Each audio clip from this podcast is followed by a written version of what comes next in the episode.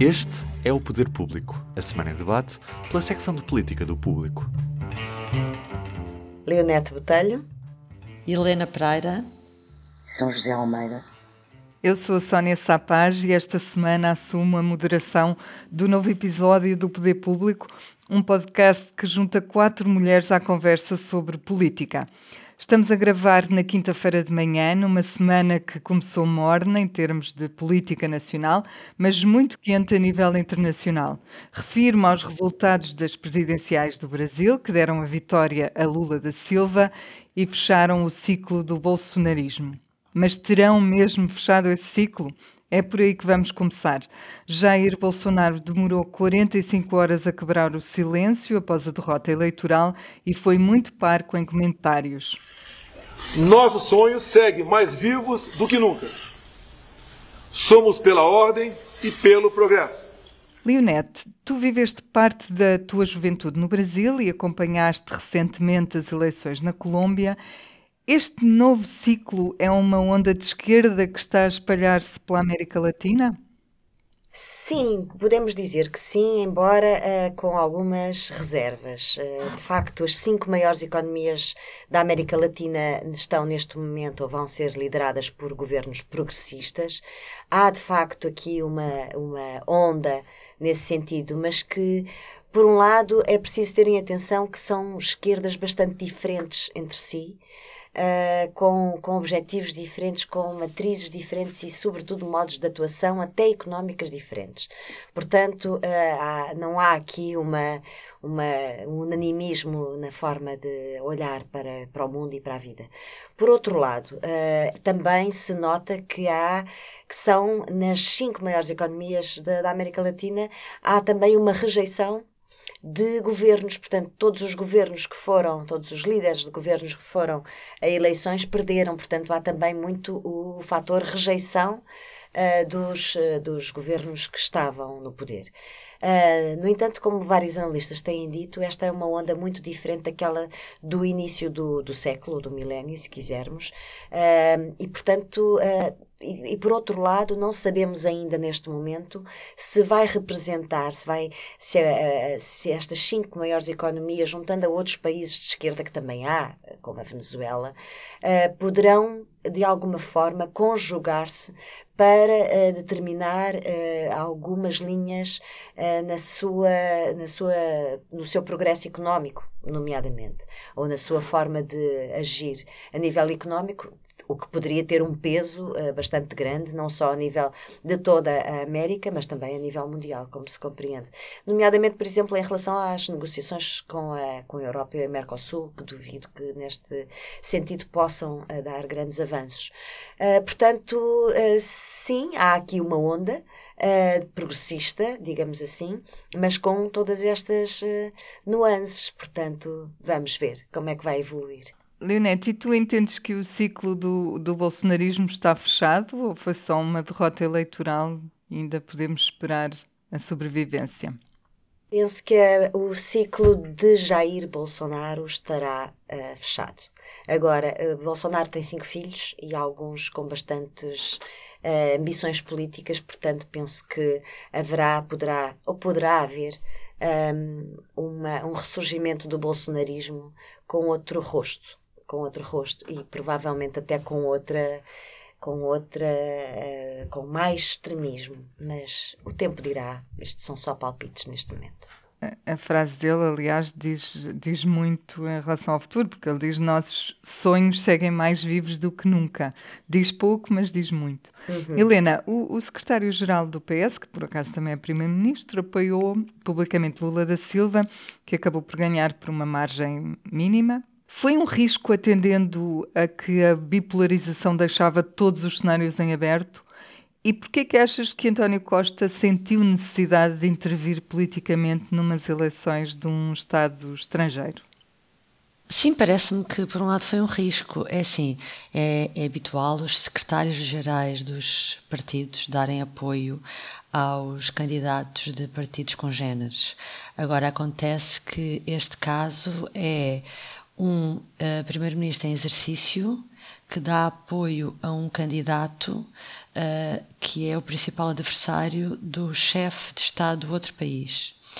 Uh, julgo que nessas circunstâncias não costuma ser tão habitual, ainda por cima numas eleições uh, uh, que eram imprevisíveis, eram renhidas, não se tinha a certeza, e, e viu-se pelo resultado eleitoral, não é? Não se tinha a certeza exatamente de quem iria ganhar, e, e por exemplo, a própria declaração de António Costa uh, foi muito forte, porque António Costa, uh, ao contrário de muita gente que votou Lula, uh, votou por rejeitar Bolsonaro, e a declaração que Costa fez não é uma declaração de rejeição de Bolsonaro, é uma declaração de, de grande apoio pessoal ao projeto de Lula da Silva. Uh, e, e, pronto, que é uma pessoa polémica, que, que foi presidente do Brasil, mas que esteve presa, condenado por corrupção em primeira instância. Mais tarde o processo foi arquivado por considerado, ser considerado que o crime havia prescrito.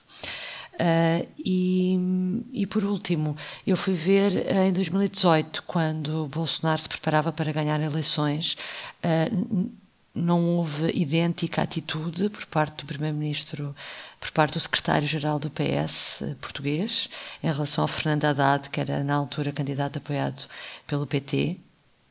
E, mas dito isto, também não foi só António Costa que apoiou Lula da Silva, não é? Pedro Sanches aqui ao lado fez exatamente o mesmo. Também fez uma declaração muito entusiástica. Uh, se serviu para alguma coisa, não sei. Sei que, uh, de qualquer forma, uh, a comunidade brasileira em Portugal é muito grande e teve deu uma grande deu um conforto muito maior a Lula da Silva do que os eleitores que residem no Brasil porque teve em Portugal 65% um, por acaso em Espanha não vi Uh, ainda tenho que espreitar. Mas voltando ao início, sim, foi, foi uma aposta arriscada, correu bem, claro. Pronto, era, era, sei lá, mais um grão na engrenagem, mas também as relações entre Portugal e o Brasil, uh, ou entre Bolsonaro e Portugal, já eram o que eram, com uma falta de respeito enorme por parte de, do presidente Bolsonaro em relação a, a, Portugal e ao presidente português. Portanto, também, também se, se, se, se esta aposta não tivesse sido ganha, também não, não haveria. Também, se corresse mal, também não, não haveria muito mal ao Não mundo. mudava muito. Não, não. São José, esperas alguma mudança na relação entre o Brasil e Portugal? Se sim, qual? Mudando o presidente? Para mim é óbvio que vai haver mudanças. Aliás, pegando no que a Helena disse, não só é evidente que não se repetirá aquela instrumentalização do presidente português que Bolsonaro fez uh, na campanha eleitoral e o desrespeito com que tratou uh, o chefe de Estado português, um seu congênero, mas também pelas relações privilegiadas que há entre o PT e Lula concretamente e o PS português, e que não são só corporizadas pelo período em que estiveram em conjunto com o PS no governo com Sócrates e, e Lula como presidente, eh, a questão não passa só por uma proximidade entre homens, é mesmo entre partidos, e, e, e, e creio que, que da parte do Estado português vai tentar haver uma uma aposta numa retoma de relações e da parte do Estado brasileiro também. Porque eu lembro-me que Lula já anunciou que vai fazer, ainda antes de tomar posse, eh, várias eh, eh, viagens e vai ter vários encontros internacionais e que pretende vir à União Europeia, precisamente para reativar as relações não só do Mercosul com a União Europeia, mas do Brasil com, com, com a União Europeia. Um, e admito que, que, ainda antes de tomar posse, Lula, ao vir à Europa, venha a Portugal. Um, como admito que no próximo ano haja uh, visitas oficiais do primeiro-ministro português e até do presidente português uh, ao Brasil. O presidente esteve lá há pouco tempo, mas não, não me choca nada que o próprio presidente português faça mais uma viagem uh, oficial e sim uma visita de Estado com dignidade. São José, já agora, ele já disse, independentemente de quem ganhasse, que iria à tomada de posse, como aliás foi uhum. a de Jair Bolsonaro. é muito provável que se junte aí alguma outra, algum Uhum. outro programa, sim.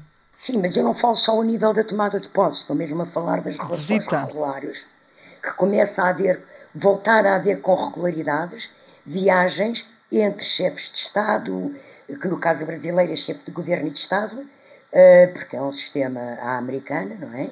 Presidencialista, eh, à americana, mas eh, mesmo entre o, o que o primeiro-ministro português aposte também nessa, nessa relação bilateral.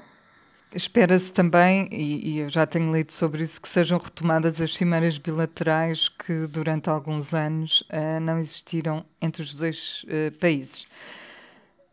Regressamos então a Portugal para um tema que, na verdade, também tem a ver com estrangeiros, eh, os vistos Gold. Existem há 10 anos, desde outubro de 2012, mas ontem o Primeiro-Ministro praticamente decretou a morte destas autorizações de residência para investidores. Leonete, eh, António Costa disse que os vistos Gold já cumpriram a sua função. O que é que achas que ele se estava a referir? É uma questão de dinheiro só? Falta só a palavra provavelmente, mas nós sabemos como é que são as eh, narrativas políticas. Eu penso que tem a ver, sobretudo, com a questão imobiliária. O país está neste momento a viver uma crise imobiliária muito, muito acentuada, muito grave. Ah, e, e, portanto, todas, ah, eu, eu diria que, à exceção dos muito ricos, todas as camadas da população estão a sentir, ah, desde os mais jovens aos mais velhos, estão a sentir isto na pele. E, portanto, parece-me que, como chefe de governo que não está obviamente nada desatento a estas realidades, uh, António Costa está preocupado, uh, já travou o fim dos, dos vistos gold em, em junho, por proposta da, do Bloco de Esquerda e do PCP da Esquerda em geral. Uh, disse nessa altura que estava em avaliação, provavelmente essa avaliação está a chegar ao fim e de facto há aqui que mexer uh, na questão dos, uh, do imobiliário, presumo eu que seja sobretudo isso, porque também no mesmo dia e no mesmo instante António Costa deixou claro que não podemos, eh, por outro lado, temos que incentivar tudo o que for a, a, a vinda de estrangeiros com qualificações, nómadas digitais, startups, investimento. E, portanto, uh, parece-me que uh, poderá haver uma, uma, uma nova geração de vistos gold mais uh, virada para o investimento, como aliás já foi uh, feita na última revisão desta legislação, uh, chamada de autorizações de residência para investimento, e portanto acredito que venha a ser, sobretudo pela via fiscal e pela via do investimento, que não no imobiliário, e penso que o país todo uh, se respirará de alívio se essa, se essa pressão se aliviar, embora tenhamos, não tenhamos ilusões que os estrangeiros, ao virem, vão ter naturalmente, uh, na sua maioria, maior poder de compra para comprar imobiliário e continuar a fazer alguma pressão sobre o mercado. Mas não é a mesma da atualmente existente, e portanto penso que será a isso que o Primeiro-Ministro se refere. Espero que não demore muito tempo a, a concretizar essa sua ameaça. Ele próprio disse que Portugal era um país de portas abertas e, portanto, isto não significava que não queríamos cá um, estrangeiros. São José, vou pegar no que, no que a Leonete estava a dizer para, para, para, de facto, explicar que acabam os vistos Gold, mas vêm aí os vistos para os nómadas digitais, que são jovens que trabalham em setores tecnológicos, à distância, e que o podem fazer de qualquer parte do mundo. Para ti é uma boa troca?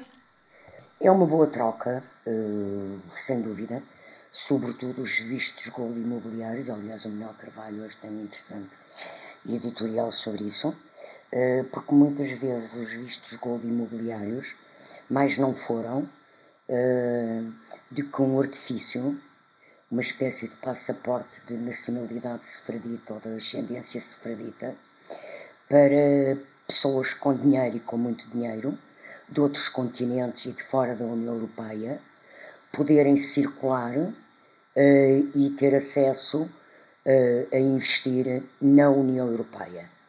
Uh, portanto, comprar uma casa em Portugal dava direito a residência e aí da residência em Portugal é residência na União Europeia. Para além de que muitas destes vistos gold podem, em, em, em, muitos casos, ter permitido, ou em alguns casos pelo menos, operações de clara lavagem de dinheiro ilícito. Uh, portanto, é bom que acabem e é bom que se aposte nesta forma de cativar os novos setores de desenvolvimento económico um, de uma economia digital que está lançada em Portugal já há mais de 10 anos, que foi curiosamente lançada, uh, começou em Lisboa, lançada por, uh, por António Costa como Presidente da Câmara, uh, que acabou por dar origem a estas Web Summit, por exemplo, que são acontecimentos importantes. Um, e, e, e, e, é importante que Portugal não fique fora dessas novas tendências económicas que podem trazer mais valias. É evidente que há o problema de são pessoas com mais poder de compra, fazem aumentar a procura de habitação e subir as rendas, mas aí eu ontem, por exemplo, ouvi, não só o, o Primeiro-Ministro tentou explicar isso, explicou isso, aliás, depois acabou por meter esta coisa do fim dos vistos gold para dar o salto em frente e os jornalistas deixarem de perguntar dos nomes digitais e passarem a perguntar dos vistos gold.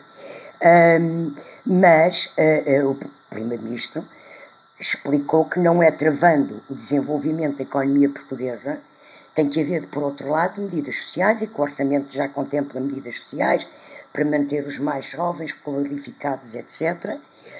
Um, mas ouvi também ontem, ao final da manhã, uma entrevista muito interessante, uma pequena entrevista do Presidente da Câmara de Lisboa, Carlos Moedas, um, à RTP1, eh, precisamente feita a partir do, do pavilhão Atlântico, onde, onde corre a, a Web Summit, e em que Moedas explicava a importância para uma cidade como Lisboa e para uma capital europeia não perder o comboio neste setor de economia e nestas novas tendências de desenvolvimento da economia e áreas de negócio.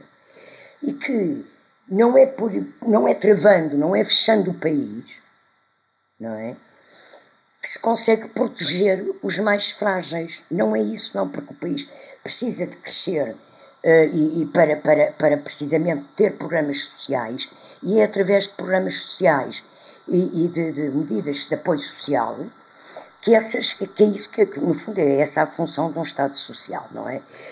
Um, é evidente que aqui o problema da habitação, e só para, para lançar esta questão, o problema da habitação é complicado, eh, é muito complicado, todos os sentimos. Eu vivo numa casa alugada, também uh, estou sujeita a essas questões, embora no meu caso tenha uma senhoria muito civilizada, uh, mas, mas uh, a pressão sobre as rendas é a pressão, como é sobre os créditos neste momento, um, e sobretudo porque a política eh, de habitação é uma das políticas sociais mais lentas.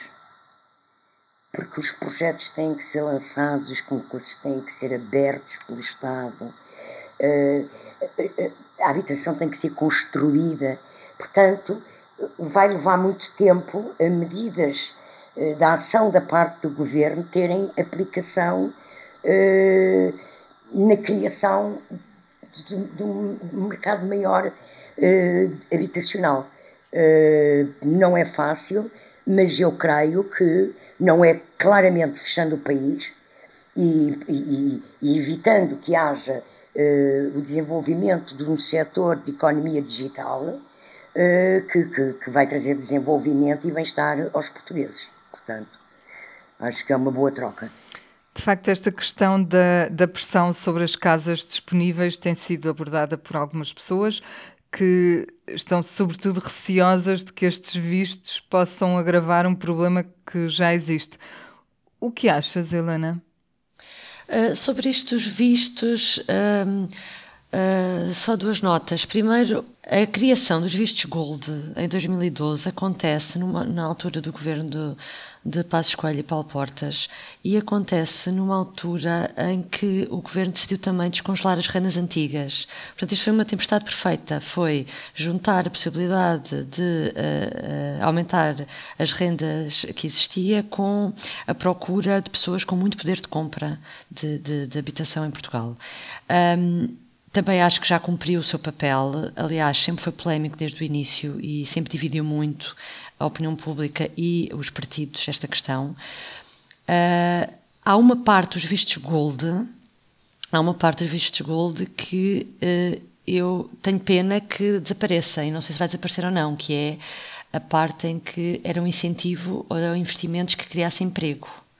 Eu sei que não resultou muito bem. Pois, Helena, eu ia lembrar isso mesmo, que eh, dos números que, que eu vi, dos últimos números, o último balanço que foi feito, uh, vieram para Portugal quase 30 mil pessoas, 29 mil, incluindo familiares, e só 22 é que criaram postos de trabalho.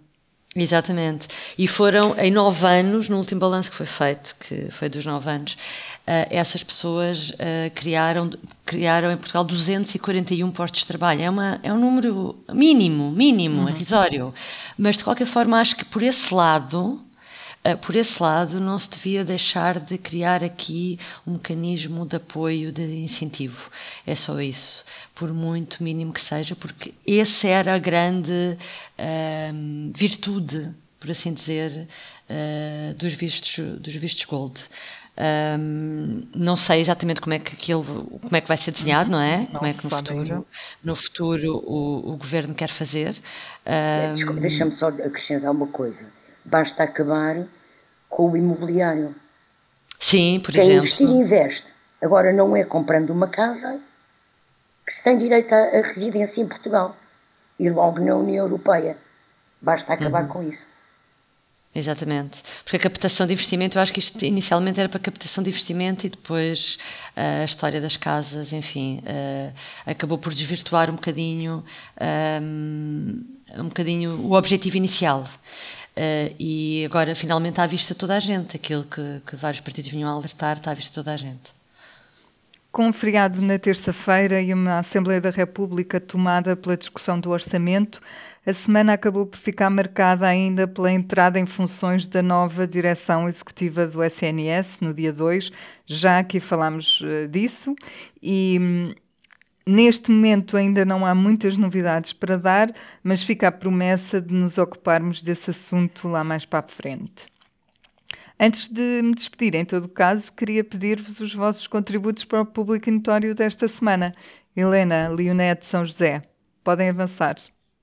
O meu público notório é um silêncio, que é o silêncio de, do secretário de Estado adjunto do Primeiro-Ministro, Miguel Alves, que foi presidente da Câmara de Caminha o público há mais de uma semana que trouxe uma notícia sobre uh, um, um, investimento que ele fez enquanto presidente, enquanto autarca de Caminha, uh, para a construção de um, um equipamento, uh, um polo tecnológico que ainda não saiu do papel e pelo qual a Câmara já fez um dentamento eh, de 300 mil euros e hum, o caso entretanto uh, continua, não é? Há novas revelações que foram feitas, mas aqui o meu público notório é a estranheza uh, relativamente a este caso, o silêncio de, uh, deste protagonista, uma pessoa que teve hum, responsabilidades na Câmara, que agora tem responsabilidades no Governo, que foi apresentado aliás como uma grande mais-valia na última mini, mini remodelação do, de António Costa.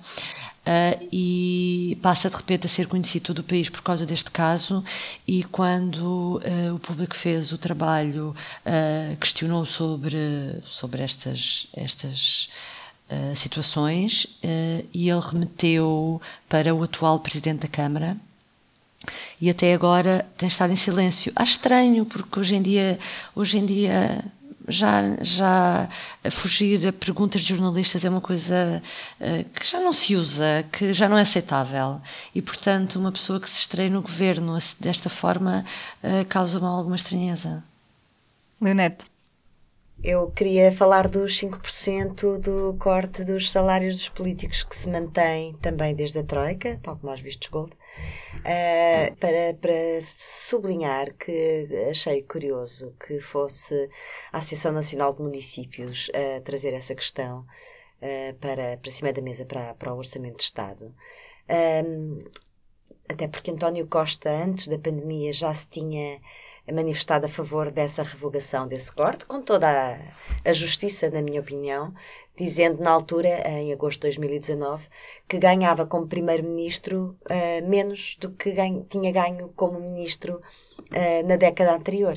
Portanto, isto é realmente uh, surreal. Eu acho que não faz sentido, depois de oito anos, sete anos de recuperação de rendimentos e no momento em que a inflação disparou e que estamos, uh, o país está a assinar acordos para, para haver aumentos, aumentos salariais transversais na sociedade. Sinceramente, acho que só o receio dos populismos e das redes sociais é que leva a que esta, este corte se mantenha não vejo nenhuma necessidade. Mas acaba por ser também um bocadinho populista, manter... não é? Não querendo sê-lo, acaba por ser. É populista, é uma resposta ao populismo, mas, portanto, estão a trabalhar no mesmo uhum. tabuleiro. É, como resposta que é, obviamente acaba por ser populista. Não vejo nenhuma necessidade, não vejo qualquer racional. Acho que os políticos não são bem pagos em Portugal uh, e podemos estar aqui a discutir estes assuntos. Não vejo qualquer uh, necessidade de se manter este corte neste, no momento em que a inflação disparou. Uh, e, e, só vejo esse racional que é responder ao populismo com populismo e, e, e recear a reação das redes sociais. De qualquer forma, a ministra já deu, da coesão já deu a entender. Já veio dizer que não vai uhum. fazê-lo, por isso é que eu estou a dar como certo que, que esta resposta, este não, é de facto uma resposta do populismo com populismo. foi rápida, aliás, a dizer não, não foi? Bastante. Sim, mas ao fim e ao cabo esta, este assunto vem esconder outros e isso também me deixa um bocadinho uh, preocupada porque uh, as autarquias têm, devia, estavam a contar que o Estado lhes pagasse 156 milhões de despesas com a pandemia. Uh, e também a ministra veio dizer que não, que não há dinheiro no fundo. Quer dizer, uh, há aqui de facto um tratamento um pouco uh, de, com, os, com os municípios neste momento que não me parece eh, correto, porque de facto o Estado tem que ser encarado como um todo e está constantemente a pôr mais pressão em cima da, das autarquias e depois não lhes dá de facto o, o equivalente e portanto depois estranha-se que seja nas autarquias que há um grande nível de corrupção não acho que seja assim tão estranho sinceramente devido uma parte da responsabilidade, se calhar é precisamente nesta menorização que o Estado português continua a fazer de, das autarquias e dos municípios e do poder local em geral. Muito bem, São José. É a minha opinião. Falta-nos o teu. Bom, eu trago, eu trago uma, uma entrevista, que aliás foste tu que fizeste, que sai hoje no público, com a coordenadora do Gabinete da Proteção Financeira da DECO, Natália Nunes, e em que ela alerta para que 70% das insolvências são uh, de particulares. E isto apenas ainda por, por causa da pandemia. É? Na sequência da pandemia, o que isto quer dizer? Houve 70% das pessoas que declararam falência e que recorreram a tribunal para gerir o pagamento dos seus créditos em atraso, para não serem penhoradas, para terem direito a que, haver, que haja a proteção do rendimento mínimo uh, e, e, e, no fundo, não ficarem sem tudo, não é? Uh, eh, 70% das pessoas que recorreram a esse mecanismo, ou seja, que ficaram sem rendimentos e capacidade de gerir os seus créditos e pagar as suas dívidas na sequência do, da queda de poder de compra que tiveram durante a pandemia são particulares. São pessoas que vivem sozinhas ou famílias. são famílias. Pronto. E, portanto, eh, isto envolve não só o crédito à habitação, como é óbvio, como envolve também outros créditos pessoais que, eventualmente, as pessoas normalmente precisam de recorrer até, sei lá, para, para já não falo em fazer férias, mas para comprar uma máquina a prestações, ou um frigorífico a prestações. Pronto, e de repente ficam sem rendimentos e, e, e eu, isto uh, chama-me a atenção, porquê? Porque se isto já é o resultado da pandemia, com a crise que se está a instalar neste momento por causa da inflação, eu temo e, e, e estou convencida que este número poderá crescer uh, no próximo ano. Uh, ela, aliás, diz, na entrevista, ela diz que não tem os números presentes, mas já se nota um aumento e a, a entrevista é bastante preocupante nesse sentido. Há ali uma noção é, do é, que pode é, vir é. aí bastante clara e. É um alerta muito grande. É uma entrevista importante que eu recomendo a leitura. Uh, não, não quero deixar os nossos ouvintes sem saber quem ganhou as eleições do Brasil em Espanha. Fui confirmar, entretanto. Conta. Foi Lula da Silva. 50, sim, 56% contra 44%.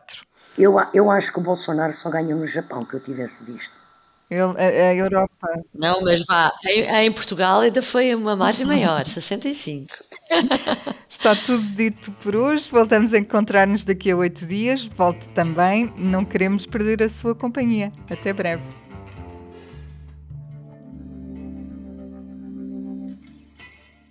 O público fica no ouvido.